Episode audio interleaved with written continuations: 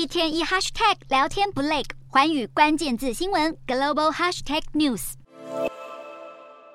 白白嫩嫩的脸颊，在北韩普遍营养不良的人群当中，总是特别突出。金正恩的女儿金珠爱最近经常在媒体面前亮相。不过，金正恩一家子吃饱喝足的样子，与北韩当前的粮食状况呈现巨大反差。北韩劳动党27日召开了全体会议，就罕见的只聚焦在粮食问题上。会议中，金正恩表示，将会在未来几年内实现农业生产的根本性改革。过去全体会议通常会讨论国防等议题，但这次只讨论农业问题，或许也显示北韩当前的粮食状况严峻。根据估计，北韩一年需要550万吨的粮食，但今年的自产量是450万吨，因此预计会短缺100万吨。气候因素还有新冠疫情，可能都是粮食不足的帮凶。外国援助的减少也让北韩的状况更雪上加霜。例如，2020年疫情爆发后，北韩从中国的每月进口规模就从将近9亿台币降到8000万左右。另外，南韩前总统文在寅时期曾经援助北韩3亿多台币来改善粮食状况。如今南北韩关系恶劣，恐怕也无法再指望南方邻居。对比日前北韩高官享用巧克力温泉的画面，真可谓“朱门酒肉臭，路有冻死骨”。